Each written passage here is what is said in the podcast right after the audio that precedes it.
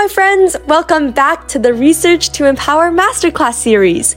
I'm Grace Liu, joined by my sister Jessica, and we're talking about research in a way that's easy to digest and fun.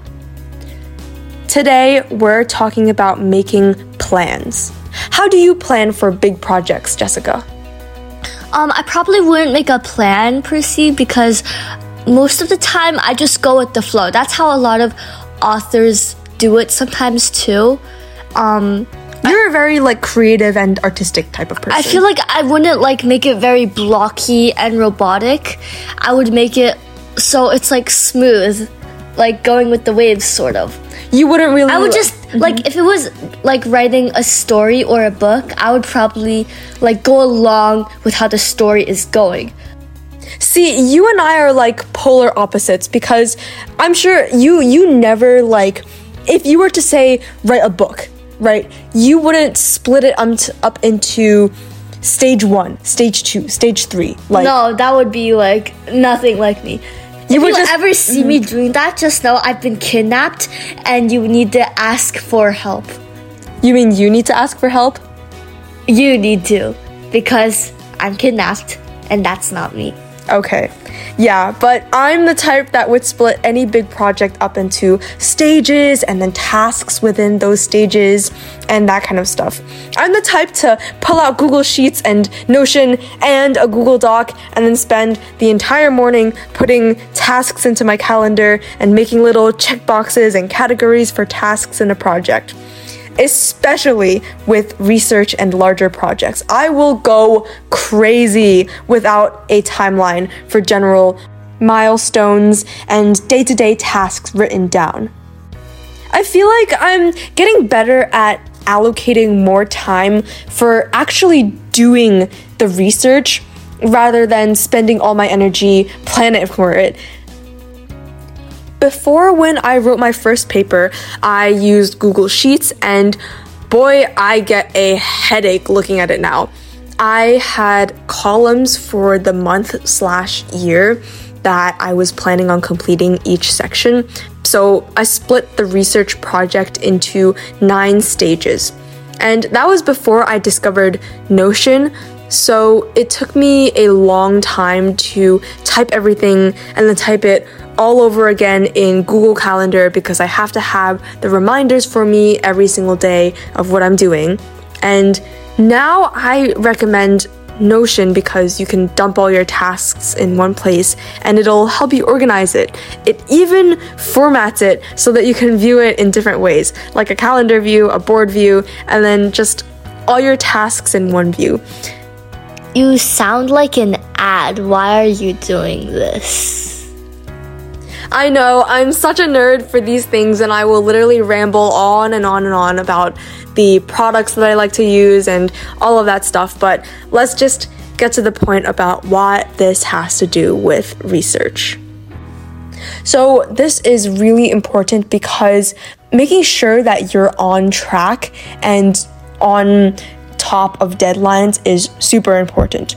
So, I recommend having at least large milestones for big chunks like choosing a topic, reviewing literature, data collection, the first draft of the paper, Jessica sighing, etc. So, for each milestone, you might want to go by months for a timeline.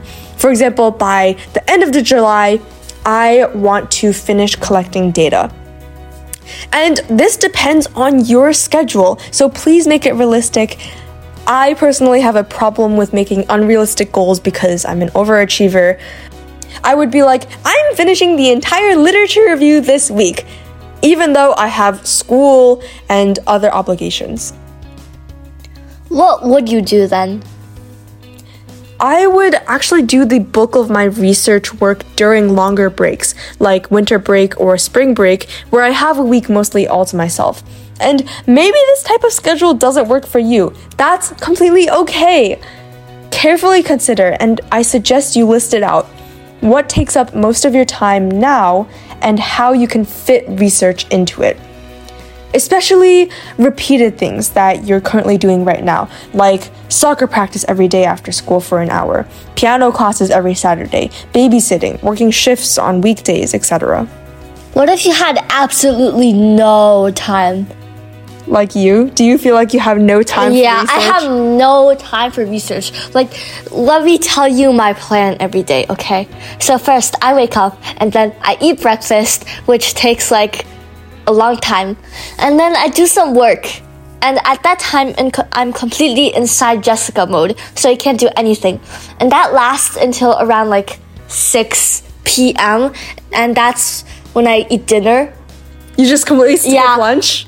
Yeah. You have lunch somewhere in between, but yeah. you're still in Jessica mode. And then um after I do that, I go on my iPad or like watch TV. And then after that, I sleep. So obviously, no time for research. And if you're saying like before 6 p.m. you could do research, no.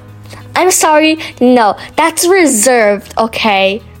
You are activating like sassy Jessica mode right now. But I'm going to argue back because if you have trouble, I mean, I don't know why Jessica over here would say that she has trouble fitting anything into her schedule because she literally right now we're on summer break and and you're pretty much at home all day. Anyway, so let's pretend Jessica is someone who has a really, really busy schedule and actually has meetings with everyone all the time and is constantly on the move. I would suggest to this version of Jessica to just try to even squeeze five minutes in a day dedicated to, for example, reading articles.